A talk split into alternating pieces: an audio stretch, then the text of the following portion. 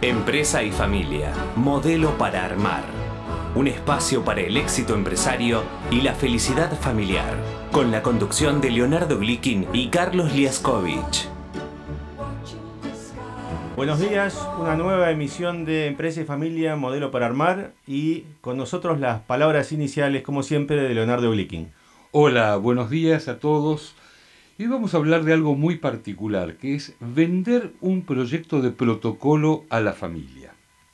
Entonces dice Alberto, muy interesante todo lo que me explicaste, Doc. Entiendo que este trabajo con ustedes nos va a servir para evitar conflictos y arreglar algunas cositas que no están del todo bien en la empresa. Ahora déjame que le venda el proyecto a la familia. Y yo en ese momento lo miré y le contesté, o sea, veo que estás decidido a que este proyecto no se pueda llevar adelante. Alberto se sorprendió. Eh, y entonces me pidió que le explicara por qué le decía eso. Entonces le dije, ocurre que lo que tenés que vender a tu familia es la idea de que ustedes podrían comunicarse de una manera diferente. Aceptar las diferencias de forma de pensar entre padres e hijos, entre hermanos, Entender que no todos tienen el mismo compromiso con el trabajo, ni la misma vocación y en algunos casos ni siquiera la misma capacidad. Que quizás, después de revisarlo un poco entre todos, concluyan que no son justos los sueldos que están cobrando y que algunos de los miembros de la familia no tendrían que estar en la empresa. Y seguí hablando. Le dije, empieces por donde empieces a plantear la cuestión, cada uno se va a imaginar enseguida aquellas cosas en que el cambio podría ir en contra de sus intereses o de sus costumbres. Entonces, para cada uno de ellos, aunque sea por diferentes razones, les va a resultar más cómodo el no, no hacer nada, no moverse, en definitiva, en tus palabras, no comprar. Entonces me dijo Alberto, tu conclusión es que no se puede hacer nada. Por el contrario, le contesté, mi conclusión es que podemos mover montañas, pero si empezamos por donde hay que empezar, es decir, por el primer paso. Tu intento de vender la propuesta es equivalente a que le propongas matrimonio a una mujer antes de invitarla a tomar un café. La boca se te haga un lado, me dijo Alberto. Eh, creo que vos no sabés cómo es mi familia. Alberto, yo no tengo ninguna duda de que tu familia es muy particular, porque cada uno tiene su historia, su forma de relacionarse con los demás, sus propios anhelos. Sin embargo, en algún sentido, las familias empresarias tienen algunos rasgos en común. Casi todas están esperando poder hablar de los temas que realmente les importan, aunque también teman ese momento. Casi todas querrían tener más certezas respecto de cómo manejarse en el futuro. Muchas necesitan ordenarse de una manera clara, estableciendo normas de procedimientos que sirvan en las buenas, pero muy especialmente en las malas. Y entonces, frente a lo que decís, ¿qué es lo que tengo que hacer? Y bueno, como te dije, le contesté, empecemos por el primer paso. Lo único que tenés que hacer es organizar una reunión distendida con todos los miembros de la familia, con los que están en la empresa, con los que no están en la empresa, con los que estuvieron, y simplemente explicarles que van a escuchar cosas que tienen que ver con sus intereses y con su deseo de que la empresa pueda continuar en el tiempo. Y lo más importante, que esa presentación no los obliga a nada. Es simplemente una oportunidad para pensar cosas que en una de esas nunca pensaron. Bueno, dijo Alberto con un poco de escepticismo, este encuentro que me propones puede llevar a que mi familia acepte participar en este proyecto, pero también puede llevar a que no. Sí, Alberto, ese es el riesgo que corremos, pero démonos la mejor oportunidad. Y la mejor oportunidad es que tu familia tenga la oportunidad de percibir que cada uno de ellos va a ser escuchado en un clima de neutralidad. Muchas gracias, Leonardo. Interesante como siempre. Bueno, tenemos ahora sí, Leonardo, a nuestra primera entrevistada del día de hoy. ¿Está, ¿Estás en línea, Yolanda? Sí, sí, estoy aquí. Hola, buenos días. Buenos días, Yolanda. Encantado de, encantado de hablar contigo. Estamos hablando con Yolanda Mora Morera, que es eh, psicóloga y economista y además es asociada senior en el Departamento de Empresa Familiar en Basiero. Eh, Yolanda, ¿cómo estás? Buen día. Te saluda Leonardo Glicky. Y Hola, buenos días, Leonardo. Un placer saludarte de nuevo. Igualmente. y muy contenta de estar aquí. Bueno, una alegría. Además, eh, por supuesto, aclaremos que Yolanda está atendiéndonos desde Barcelona. Sí, sí, aquí estoy con bueno un tiempo primaveral que está haciendo, pero después de muchos días complicados y, bueno, ya en el contexto en el que estamos. Lógico. Bueno, Yolanda, muchísimas gracias por eh, atendernos. La verdad que es eh, muy grato poder conversar contigo por tu calidez, pero especialmente por tu gran trayectoria eh, en, la, en el asesoramiento de empresas de familia. Pues muchísimas gracias, Leo, y, bueno, lo mismo digo. Eh, Yolanda, eh, nosotros, em, digamos, conocemos gran parte de tu trayectoria porque estás siempre muy volcada hacia lo que apunta a la calidad de vida en las empresas de familia. ¿Podrías profundizar en, esta cuestión? Eh, pues sí, de hecho la calidad de vida, eh, es decir, al final cuando en la consultoría te llaman, te pueden llamar por diferentes cuestiones. Puede ser por eh, pues, problemas de sucesión generacional, puede ser por problemas de liderazgo, falta de visión compartida, falta de orden a la hora de tomar decisiones pero al final siempre ves que te llamen por lo que te llamen, en la base hay un problema de comunicación que hace que ellos, en la familia empresaria, esté, bueno, se sienta mal. Entonces, eh, como nadie quiere sentirse mal y todo el mundo quiere tender a la salud, tanto mental como emocional y física, evidentemente, eh, bueno, pues una primera solución que es básica para que después todo lo que se ponga en marcha funcione, es eh, hacer que la comunicación entre ellos sea efectiva. Porque muchas veces te dicen, no, es que nos comunicamos muy mal. Y no es que se comuniquen mal, es que no es efectiva su comunicación.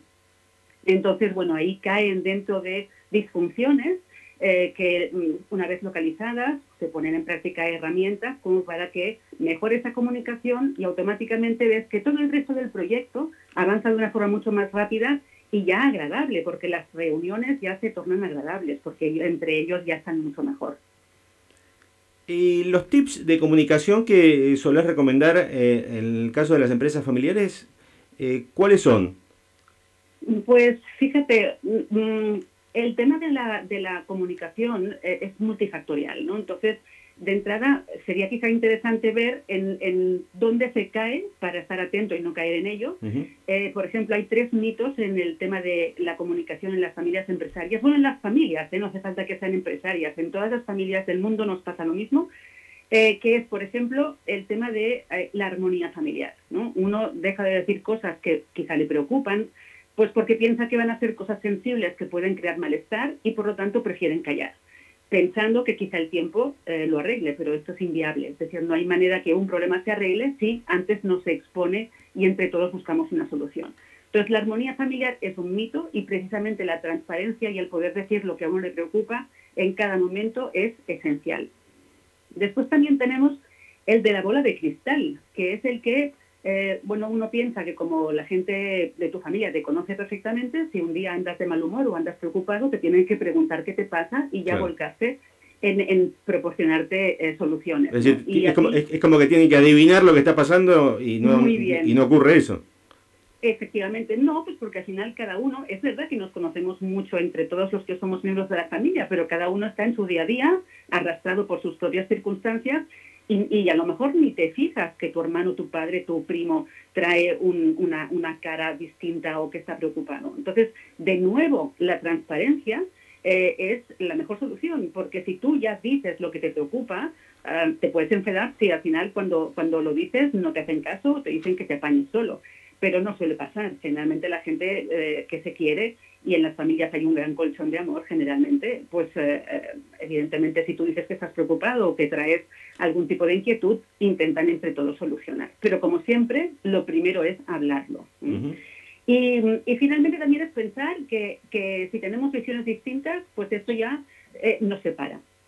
¿no? Y, no nos damos cuenta de que nuestra verdad es solo la porción de una realidad que percibimos nosotros. ¿no? Y, aquí hay un, hay un cuento fantástico eh, de, los seis ciegos y un elefante, que son unos sabios, que son seis ciegos que se reúnen eh, a diario pues para ver cuál de ellos es más sabio. Y se dan cuenta de que jamás vieron, bueno, vieron, no, seguro que no, pero eh, jamás supieron, ¿no? Conceptuaron lo que es un elefante y deciden ir a buscarlo.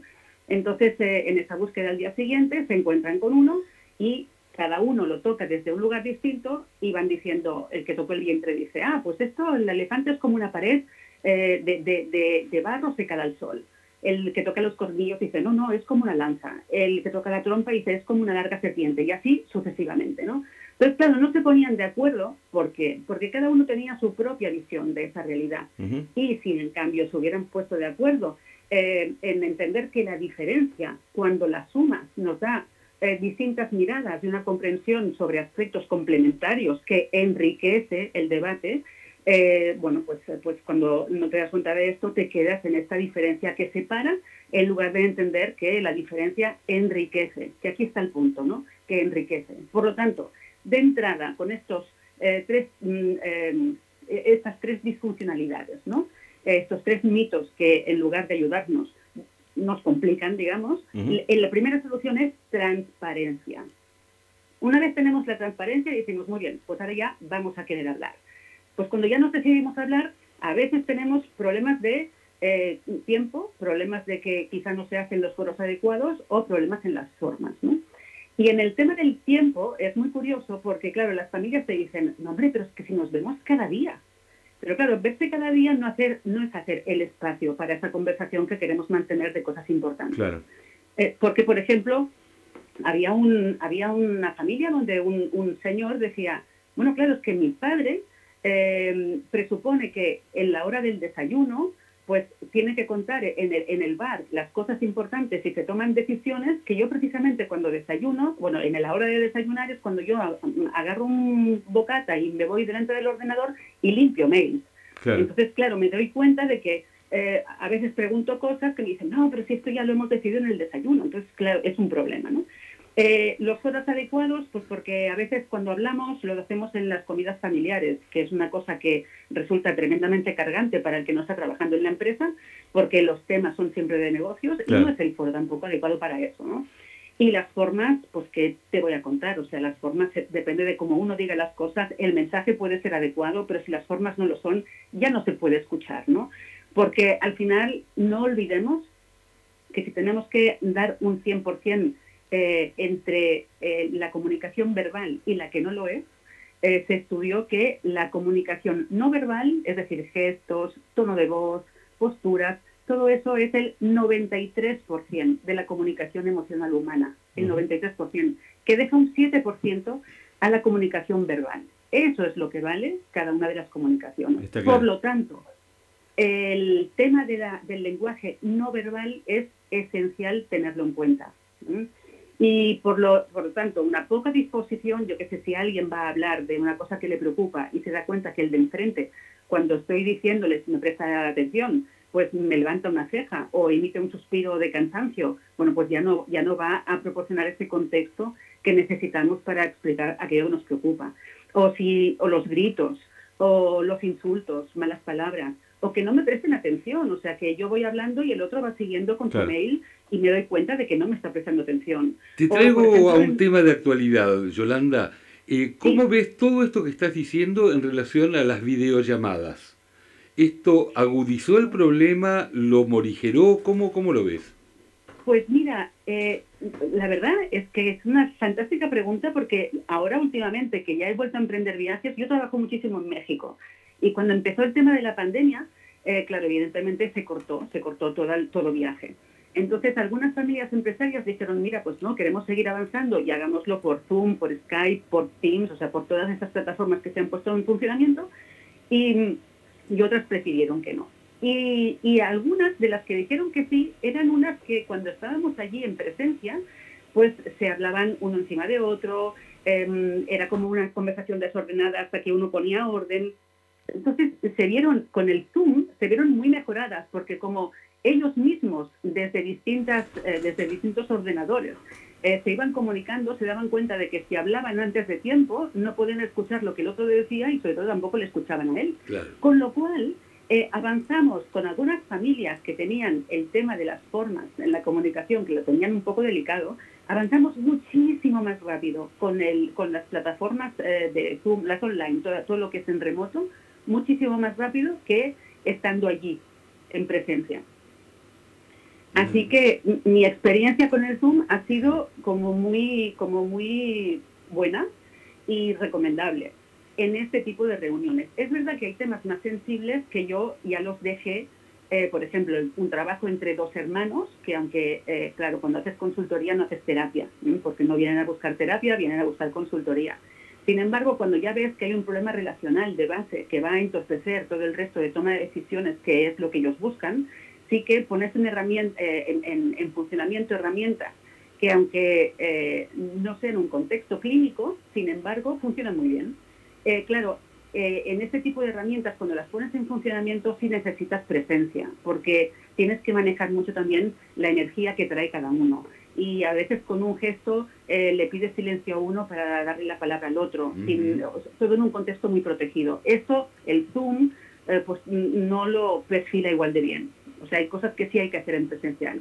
Pero las que son, pues, poder ver un documento, comentarlo, tomar sesiones, seguirlo, ¿no? Para irlo avanzando, esto es fantástico ha funcionado. Eh, Yolanda, te llevo a mm, las cuestiones de contexto. Eh, vos tenés mucha experiencia eh, trabajar con empresas de familia en España y en México. Sí. Eh, España y México, cada país con su, cada mercado con sus particularidades, son países mucho más estables desde el punto de vista de inflación y de variables macroeconómicas que la Argentina. Entonces, desde la Argentina a veces idealizamos las situaciones de toma de decisión o de, digamos, balances o equilibrios dentro de las empresas familiares porque el contexto es mucho más favorable. ¿Cuál es tu, tu experiencia, digamos? Eh, eh, ¿Crees que la, situación de contexto macroeconómico eh, ayuda o es simplemente una variable más y, y a su vez hay que trabajarlo de manera intensiva también? Pues mira, cuando yo estuve trabajando fuera del tema de empresas familiares, ese contexto económico sí influía muchísimo. Influía sobre todo en el negocio. Y es verdad que si el negocio va mal, la gente se puede crispar más.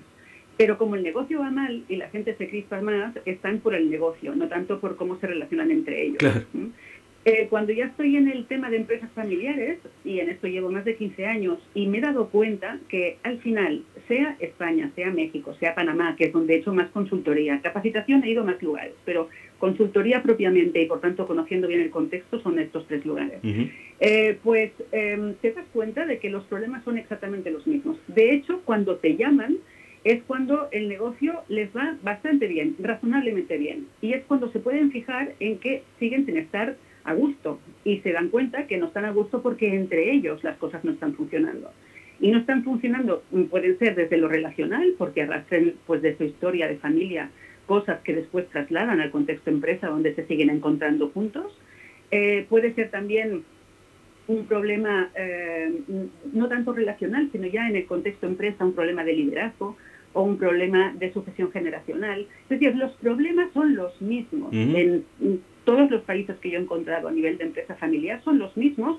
A lo mejor se pueden mm, hacer más complejos también por la complejidad en número de familias, porque por ejemplo en España las familias son más reducidas, eh, y en México te encuentras familias con muchísimos hijos. Entonces, claro, eh, si el problema, por ejemplo, es relacional, el hecho de que sean ocho hermanos lo complica respecto a un lugar donde te encuentres con dos. Claro aunque a veces con dos hermanos, eh, y además si tienen repartidas las acciones en igualdad de condiciones, eh, se hace mucho más complicado que una empresa, que una familia grande. Quiero decir que, que no se puede tampoco mm, eh, etiquetar en base tanto a países, sino en base a los malestares que surgen ¿no? en el contexto de familia empresaria. Y son los mismos, se han encontrado los mismos. Es verdad, por ejemplo, que en el tema de sucesión generacional, eh, sí me he dado cuenta con los años que es muy diferente afrontarlo en España que afrontarlo en México. Porque en España te das cuenta de que el que se había sucedido, ¿no? por ejemplo, suponte un fundador, eh, bueno, pues que estuvo mm, eh, durante su vida volcado en el proyecto de sol a sol y sabe perfectamente cómo funciona. Pues a veces cuando llega el sucesor, el problema es que el, sucedido pues, se resiste a dejar su sitio porque eh, ve unas distintas formas de hacer en el sucesor que no terminan de convencerle, por ejemplo, ¿no? O porque no tiene un plan B de, bueno, cuando yo salga de aquí, ¿qué demonios hago? Entonces, es, es más complicado quizás desde este punto de vista. En México, por ejemplo, los sucesores eh, tienen como un terreno más amable a la hora de llegar, puesto que el sucedido, eh, son gente tan, tan, tan, tan emprendedora, que el sucedido normalmente se va a montar otra cosa. Y, además es que como confían que los demás, va, que, que los que les sucedan van a hacerlo bien. Entonces te encuentras con que es otro problema, es más bien quizá el tiempo en que están juntos, ¿no? el sucesor y el sucedido, que el, el de tiempo de convivencia es quizá el más aciago, ¿no? Pues porque sí que ahí hay diferentes maneras de ver las cosas y tal. Pero cuando ya se va, se va confiado, se va tranquilo, se va a montar algo distinto y muy ilusionado con un nuevo proyecto, generalmente. Bueno, aquí sí hay diferencias en el formato, digamos, de la sucesión, pero el resto de problemas son los mismos. Está claro. Y respecto de la cuestión de género, eh, ¿vos notás alguna diferencia eh, no, no te digo tanto entre los dos países, sino en cuestiones generacionales? Pues bueno, yo sí tengo que, mm, mm, digamos, abordar el tema de la diferencia en los países, ¿eh? porque ah, aquí sí he notado mucho y además yo viniendo de España y además yendo a trabajar ¿no? a, México, sí me he dado cuenta de que allí em, con los años ha cambiado, ¿eh? porque llevo ya mm, casi 11 años yendo a México y es verdad que al principio lo notaba muchísimo más y cada vez lo noto menos y es muy ilusionante esto como mujer, ¿no? Pero al principio yo recuerdo que me iba para allá y veía a chicas tremendamente preparadas, pero tremendamente preparadas, eh, que habían hecho sus maestrías en Estados Unidos, que tenían una buena, buenísima cabeza y que sin embargo era como que eh, cuando ya se casaban y empezaban a formar familia, todo se cortaba allí, pero por definición, o sea, por cultura, ¿no? todo se cortaba allí y se dedicaban a la crianza de sus hijos, que no es tarea menor, desde luego, pero que hay momentos de la vida de los hijos donde uno pudiera reincorporarse a trabajar, ¿no? Y sin embargo allí es como que ya cuando te, tienes hijos ya, ya está, ya te quedas en casa y, cuidándoles. Esto ha ido evolucionando en esos 11 años que voy y últimamente me estoy dando cuenta de que ya hay mucho más eh, encaje para un tema de conciliación laboral, que antes ni se hablaba de eso, y que antes además, claro, se disculpaban, me decían, bueno, Yolanda, perdona que abordemos este tema, pero claro, es que mi hija cuando se case y tenga familia va a dejar la empresa, porque estábamos quizá organizando el futuro de un consejo de administración, suponle, ¿no? Claro. Y claro, me, pedían perdón como diciendo, bueno, sabemos que tú estás aquí trabajando y no queremos como hacerte de menos, pero claro, mm, eh, para nosotras, para nuestras hijas queremos un contexto de, de familia, de comodidad económica y que no tengan que preocuparse de nada, ¿no? Y bueno, afortunadamente esto ha ido evolucionando. Seguramente con lo que comentabas tú, ¿no? De las generaciones. A lo mejor también después de 11 años ya estoy tocando otras generaciones que ya tienen superado este tema y que ya eh, cuando estudian quieren invertir todo este tiempo para que después de sus frutos en formato laboral, ¿no? Que es lo deseable también. Eh, yo he tenido muchas experiencias en Paraguay y esto que vos planteas, yo también lo vivo en Paraguay, como hace 11 mm. o 12 años el intercambio entre generaciones era muy diferente de como es ahora, probablemente lo que vos planteabas respecto de México también lo veíamos en Paraguay y hoy se ve una actitud diferente, una apertura diferente. Hmm. Pues bueno, menos mal, ¿eh? menos mal porque al final es esto, se pasa uno muchísimos años estudiando eh, y después con, con, la ilusión ¿no? de, de, hacer tu carrera universitaria en cosas que realmente son tu proyecto de vida profesional y que, y que eso se corte porque eres mamá. Desde luego ser mamá es la mayor empresa que uno puede tener en la vida, pero después cuando los niños se escolarizan a los 3, 4 añitos, pues que entonces mm, tu día se vería mucho más enriquecido si puedes eh, tener el ingrediente de aquello que te apasiona profesionalmente. Y como para ir cerrando, Yolanda, eh, nos interesa eh, tu doble perfil, tu doble condición de eh, formada en economía y en psicología. a un consultor en empresas familiares, ¿vos le recomendarías que refuerce ambos planos? Sí, sí, no hace falta de todas maneras. Mira, el tema de economista yo lo que veo es que me da empaque. me da empaque a la hora de abordar las familias empresarias. ¿Por qué? Pues porque ya le ven como una seriedad adicional, eh, porque ellos, es lo que decía antes, ellos no buscan terapia, no buscan consultoría. Y cuando buscan consultoría la buscan para la empresa familiar, no para la familia empresaria. Entonces, claro, eh, el hecho de que, sea, de que sepan que eres economista, pues te da todo el contexto de empresa, ¿no? de años de estudio, y, y saben que entenderás de lo que te van a hablar. Con lo cual esto te da empaque. Sin embargo, eh, claro, cuando los temas de una sucesión generacional, de un problema de liderazgo, de una falta de visión compartida, de falta de orden en toma de decisiones, estos temas no tienes que haber visto un número de la empresa. Lo que sí tienes que entender muy bien es cómo, cómo es la conducta humana, porque al final se trata de eso, ¿no? Es poner de acuerdo a personas que cada uno de su papá, bueno, son todos de su papá y de su mamá, a veces, a veces eh, la historia familiar se complica un poco más, pero de todas maneras Em, cada uno trae su personalidad, ¿no? Y, esto, si entiendes cuál es eh, el caminar de cada uno y qué mueve a uno, mueve a otro, y qué problemas eh, ya fundacionales no tiene uno y otro, es mucho más fácil imaginar buenas alternativas para esa empresa familiar. Entonces, claro, eh, si, si se tiene a veces sensibilidad, porque yo he visto consultores que no son psicólogos, pero tienen mucha sensibilidad y mucha empatía a la hora de hablar de relaciones o a la hora de entender la conducta del de enfrente. Entonces, esto ya basta. Pero si no existe esta sensibilidad y cada uno se conoce, sí merece la pena el, eh, no hace falta quizás hacer la carrera, pero sí algún curso que te dé esos tips, ¿no? Para poder saber manejar eh, las conductas de las personas y, ver un buen encaje después también para las alternativas dentro de la empresa. Perfecto. Bueno, Yolanda, eh, la verdad muy completo, eh, muy claro todo y te agradecemos muchísimo tu participación y mm, esperamos otra vez contar contigo más adelante. Bueno, yo he estado encantadísima de, bueno, muy nerviosa, ¿eh? Porque no, no, no acostumbro a hacerlas, pero pero encantadísima de, estar en vuestro programa. Eh, he escuchado otros programas eh, vuestros y son todos interesantísimos y me he llevado tips también para mi profesión muy buenos. Eh, y ojalá también de esta conversación pues pueda inspirar a otros consultores para, para, bueno, para que saquen ese mismo beneficio que he tenido yo de escuchar a vuestros entrevistados. Bueno, Yolanda, muchísimas gracias y espero que, como en el pasado volvamos a encontrarnos en algún aeropuerto. Pues ojalá sea muy pronto y os mando un fuerte abrazo y mucho éxito para vuestro programa. Gracias. muchas gracias. Estuvimos conversando con Yolanda Mora Morera, asociada senior en el Departamento de Empresa Familiar en Basiero, Barcelona, España.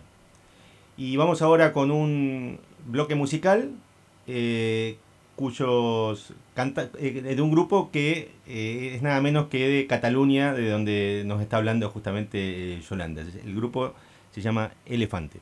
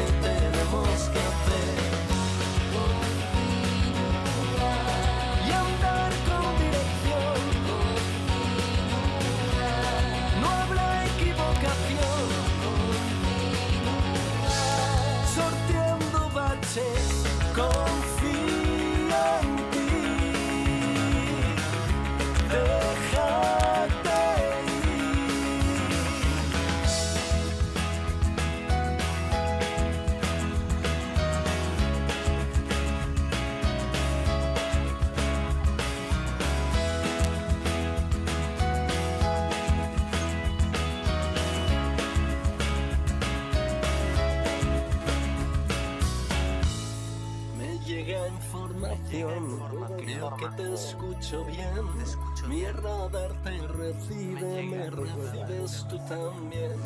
Veo nubes llegar, quizás vuelva a llover, pero ahora sabemos que tenemos que hacer.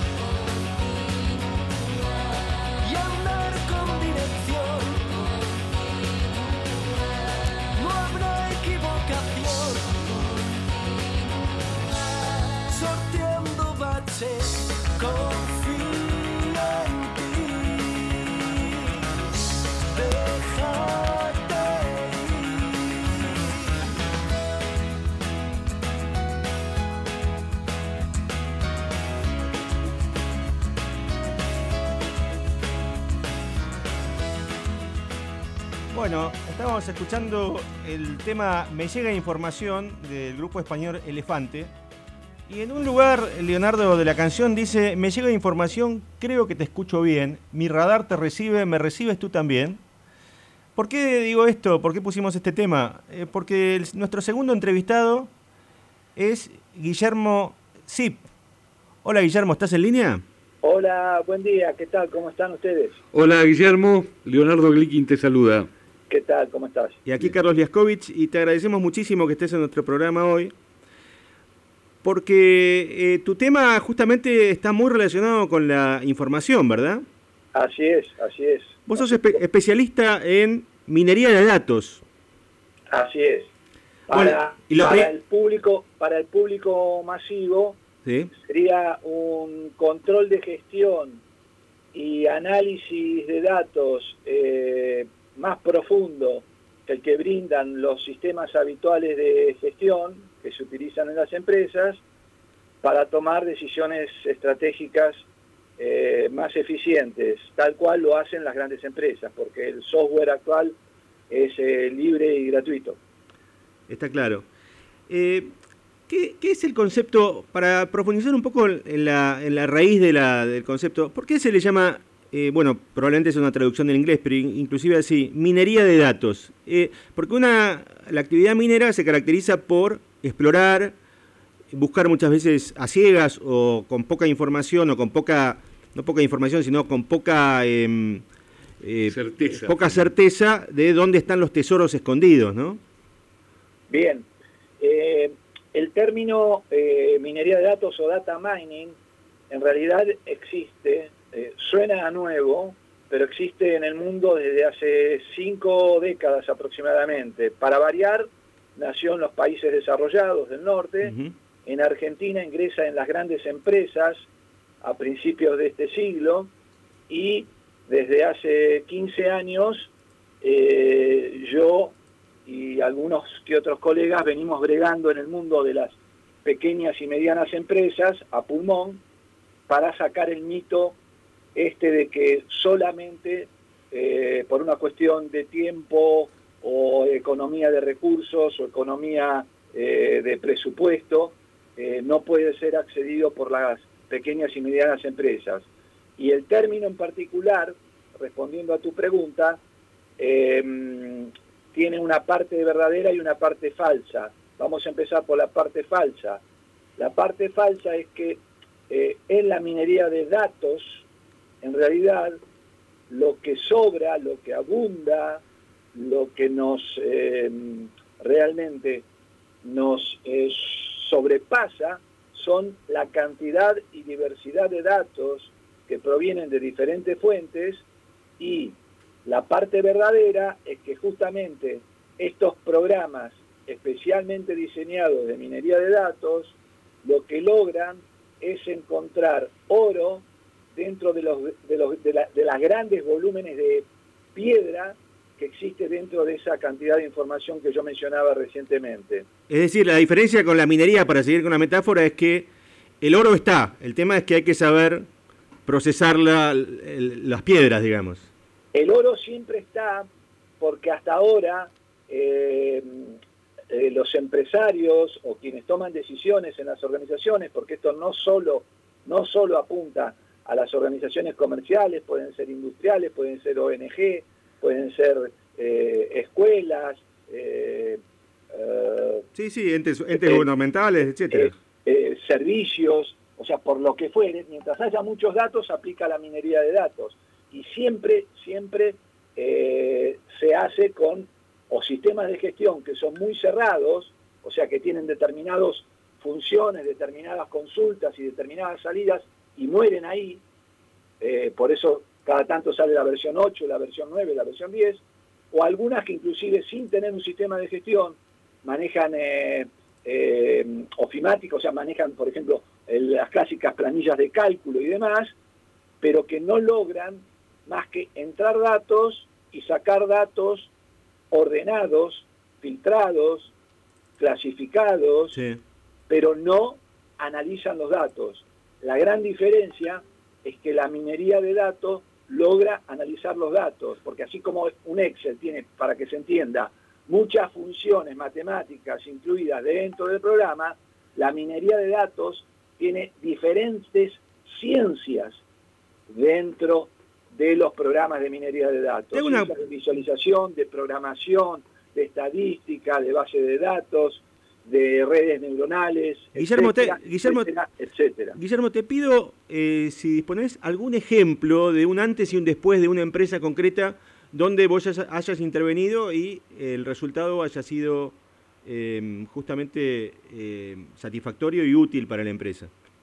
Bien, en realidad hay, eh, primero voy de lo macro a lo micro, no sé cómo es el tema del tiempo, hay tres orientaciones, em, empresas de, de productos, empresas de servicios y áreas de aplicación en particular. En cuanto a las empresas de productos, lo que se logra es, en vez de tener eh, determinados clientes a los cuales se le vende siempre los mismos artículos, hacer lo que se llama cross-selling a, una empresa determinada que tenía eh, cinco clientes que le vendía el artículo 1, 2, 3, 4 y 5, y a otra empresa muy similar que le vendía el artículo 2, 3, 4, 5 y 6, haciendo análisis de cross-selling a través de la minería de datos, se detecta rápidamente por qué no venderle a la empresa 2 el artículo 1, que seguramente lo va a comprar porque tiene el perfil exactamente igual a la otra empresa, y viceversa, a la empresa 1 venderle el artículo 6 por idénticas razones. O sea, el cross-selling es una, em, un algoritmo muy típico dentro de los programas de minería de datos. Está claro. O, prevenir, prevenir el abandono. O sea, hay patrones eh, típicos que detectan eh, en una determinada empresa cuáles son las acciones previas que un cliente va haciendo antes de abandonarnos. Bueno, los programas de minería de datos, eso se llama churn eh, en inglés, tienen algoritmos de eh, prevención de abandono o de detección de fraude. Eh, he trabajado con em, clínicas donde se detectaba fraudes, donde había incompatibilidad entre el antes y el después de vender dos artículos en una misma receta que eh, no podían ser eh, compatibles. No sé, uno que te subía la presión y otro que te era para bajar la presión. Ahí era evidente que estaban queriendo o, favorecer a un laboratorio o favorecer a un familiar. Sí, está claro. había un sesgo ahí que la minería de datos lo encontró. Te, te, te consulto algo un poco más genérico, porque en las empresas de familia a, veces hay cierta toma de decisiones que es em, eh, está guiada mucho por la intuición o por el, usos y costumbres o por em, eh, lo que está haciendo un, competidor. Eh, y vos venís un poco a arruinar la fiesta de ese tipo de decisiones, digamos. ¿Cómo, es, eh, cómo, te, ¿Cómo te reciben? Debes tener eh, miradas amigables y miradas no tan amigables para, tu, para tus procedimientos, ¿no? Bueno, muy interesante esta pregunta. Eh, tiene que ver con mi, con mi estrategia, digamos, de, de, ingreso en las empresas. Yo normalmente entro ni como un conocido ni como un desconocido. Entro como un referido por mis típicos colegas. Yo, yo, de, profesión soy contador y licenciado en Administración de Empresas, pero hice un posgrado en minería de datos, que entre paréntesis, para aquellos jóvenes que me están escuchando en este momento, así como a mis hijas se lo, se lo he aconsejado, eh, les sugiero, no estoy en condiciones de aconsejar ni, ni siquiera a mis hijas, así que hoy día con la modernidad, pero sugiero que piensen seriamente, porque a partir de este año, según leí en un artículo de La Nación, creo, hace poquito, estos dos años de posgrado que hice yo se van a transformar en una carrera de grado de cinco años. Así que miren la importancia que tiene la minería y hacia dónde estamos yendo. Y respondiendo concretamente a tu pregunta, eh, como yo ya vengo referenciado por un colega, por un contador, que su tarea típica o clásica es la de eh, llevar sueldos, eh, hacer declaraciones juradas, llevar impuestos, y yo no compito con ellos, yo fundamentalmente me meto en el barro de los datos y comprometo en poco tiempo a eh, descubrirle conocimientos ocultos que él no tiene y obviamente con un paso a paso, o sea, no le revoluciono el negocio, eh, no lo discrimino por haber seguido 90% eh, con la intuición y 10% con alguno de estos sistemas de gestión o inclusive con un Excel, como yo decía antes, pero realmente modificar la proporción, o sea, utilizar, vuelvo a repetir, herramientas que se vienen utilizando en el mundo con mucho éxito,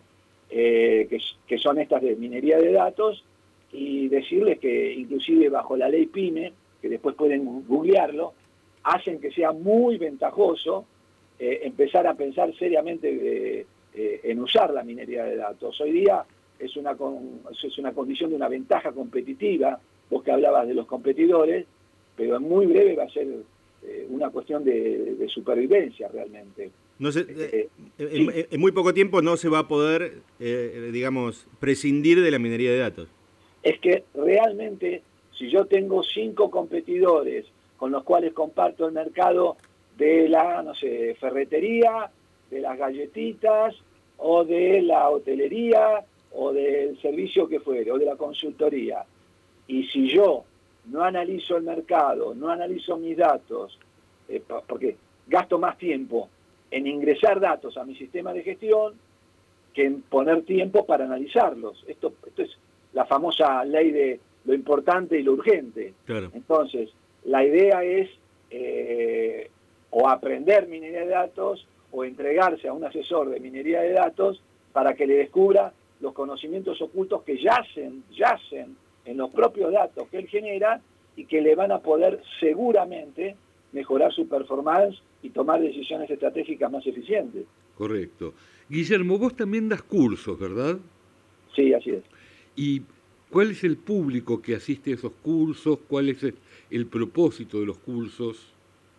Bien, en principio hay eh, dos categorías de, clasificación de los cursos que doy, grupales o individuales y eh, presenciales o virtuales. Los presenciales hoy día, eh, obviamente por razones obvias, se han transformado el 99% en virtuales, salvo un prediagnóstico previo que uno hace sin cargo, que es donde uno se compromete en tiempo y forma con un proyecto concreto a llegar a un objetivo dado. Porque no es lo mismo empresas que están, como yo digo, en un nivel primario de uso de sus datos, en un nivel secundario o que quieren llegar a un nivel terciario. En síntesis, ejemplo, una empresa que eh, teniendo un sistema de gestión o no teniéndolo y teniendo un Excel, pero que lo está subaprovechando, yo la considero en un nivel primario y que primero tiene que dominar mejor sus propias herramientas para recién después pasar a la minería de datos. Y los cursos son a medida, o sea, yo tengo eh, modelos donde el propio usuario hace sí, no, sí, no, sí, no, a 100, 200 filas, depende del tipo de curso y del tipo de nivel donde se encuentre, y de acuerdo a los sí que me marcó, yo estipulo los horarios define una carga horaria y en función de eso eh, llegamos a un eh, honorario. Que vuelvo a repetir, eh, conociendo la ley PYME y por ser uno de los pocos expertos PYME en formación de la minería de datos, estos honorarios pueden ser recuperados vía bonos de crédito fiscal. No sé si, si las empresas eh, de familia conocen de lo que se trata, pero leyendo la ley PYME y sabiendo lo que es un experto PYME, básicamente pueden ser recuperados a través de eh, los pagos futuros que hagan de impuestos nacionales. Justamente te agradezco el comentario, Guillermo, porque justamente en un par de semanas vamos a presentar a un experto en todo lo que tiene que ver con financiación para pymes, subsidios y demás. Ajá. Bien. Eh, Guillermo, respecto de la minería de datos y, digamos, las... Em, a ver, los fierros, eh, los dispositivos, los, equipamientos que se necesitan. Eh, ¿Una empresa tiene que invertir mucho en esto? ¿Nada? ¿Algo? Bien, bien. Eh, en realidad es increíble. Yo digo que la minería de datos no es magia, tampoco es compra ni de software ni de hardware. ¿Por qué? Primero porque el software, lo dije un poco más a la pasada, pero es así, es gratuito. O sea, cuando yo capacito a alguien, o cuando yo después de mucho tiempo de asesorar a alguien, la empresa decide, bueno, Guillermo, ya nos has asesorado mucho tiempo. Llegó el momento de que me capacites a mí, a mi hijo, al jefe administrativo o a quien fuere, a quien ellos decidan, yo transfiero el know-how y esa transferencia de know-how, esa capacitación, es a través de programas que vuelvo a repetir, son de acceso libre y gratuito.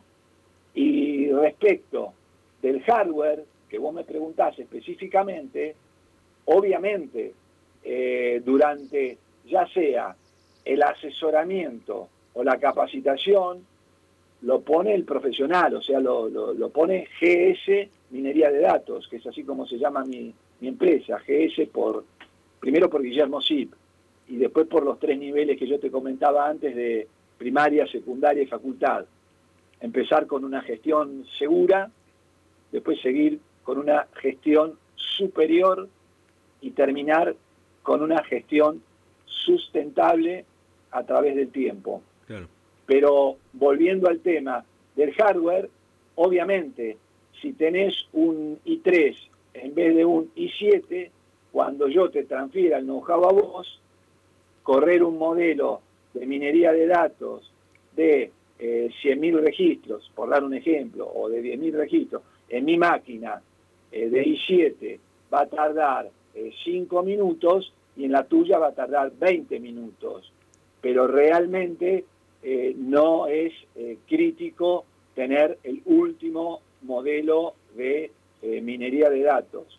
Esto va a tener que ver fundamentalmente relación con las bases de datos críticas que tiene cada empresa. Una empresa puede tener su base de datos críticas en clientes, otra en productos, otra en proveedores, otra en cheques, otra en eh, personal. O sea, eh, cada empresa tiene su eh, sistema de gestión y cuanto más filas o columnas tenga en diferentes tablas o bases de datos, que es así como se llaman cada uno de los, de los componentes de un sistema de gestión, va a ser el, el, lugar por donde se corte, digamos, el, el bacalao, por donde pase o no pase a ser crítico el hardware.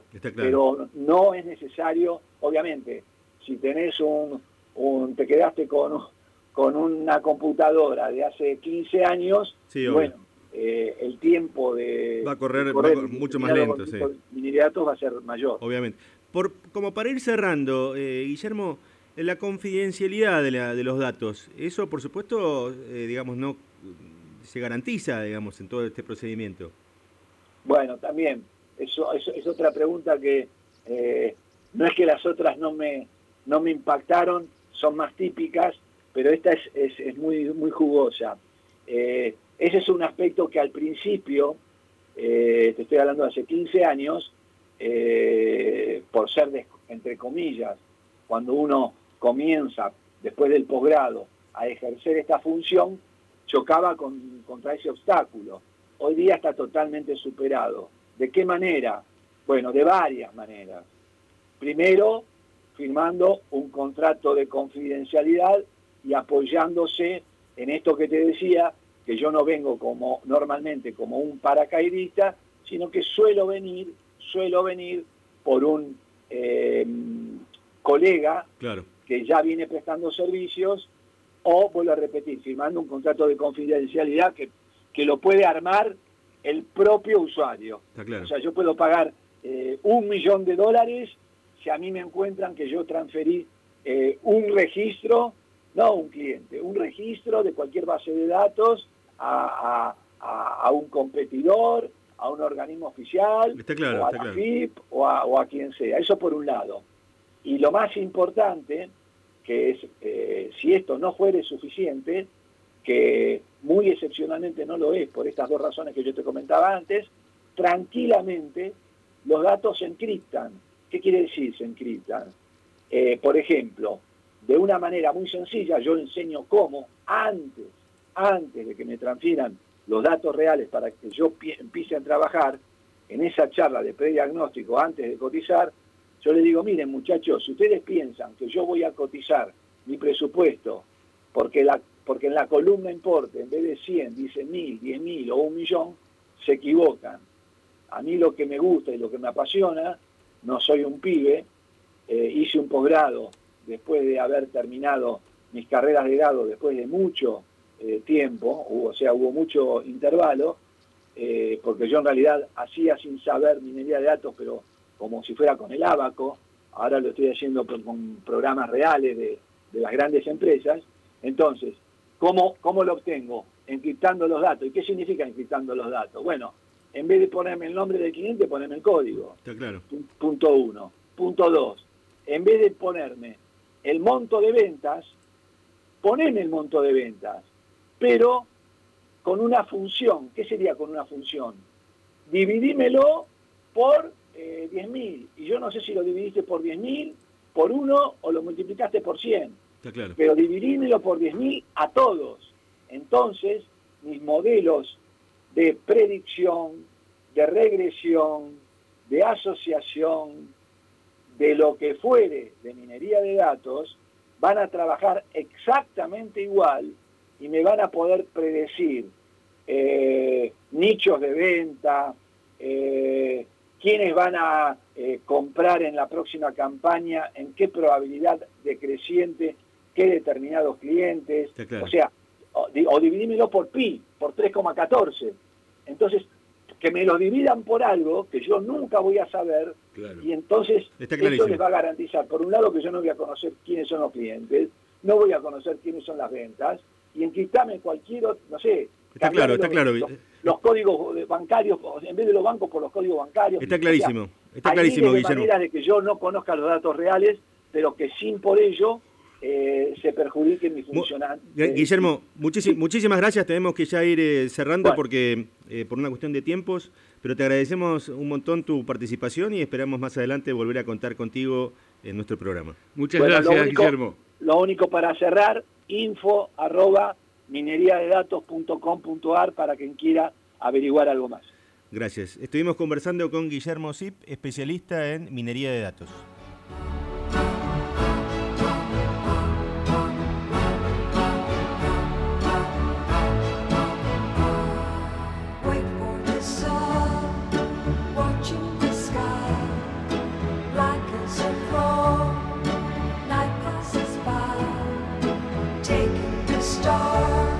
Bueno, y con esto, Leonardo, eh, cerramos una nueva edición de Empresa y Familia Modelo para Armar. Efectivamente, y desde ya los invitamos a ver el próximo programa que va a estar, a escuchar el próximo programa que va a estar realmente muy convocante. Y mm, bueno, el que quiera comunicarse con nosotros puede hacerlo a comunicaciones.caps.com.ar. Y si no, al eh, WhatsApp eh, 11 58 57 4717. Correcto. Muchas gracias y hasta la próxima. Nos vemos el próximo sábado. Esto fue Empresa y Familia, modelo para armar. Un espacio para el éxito y la felicidad familiar.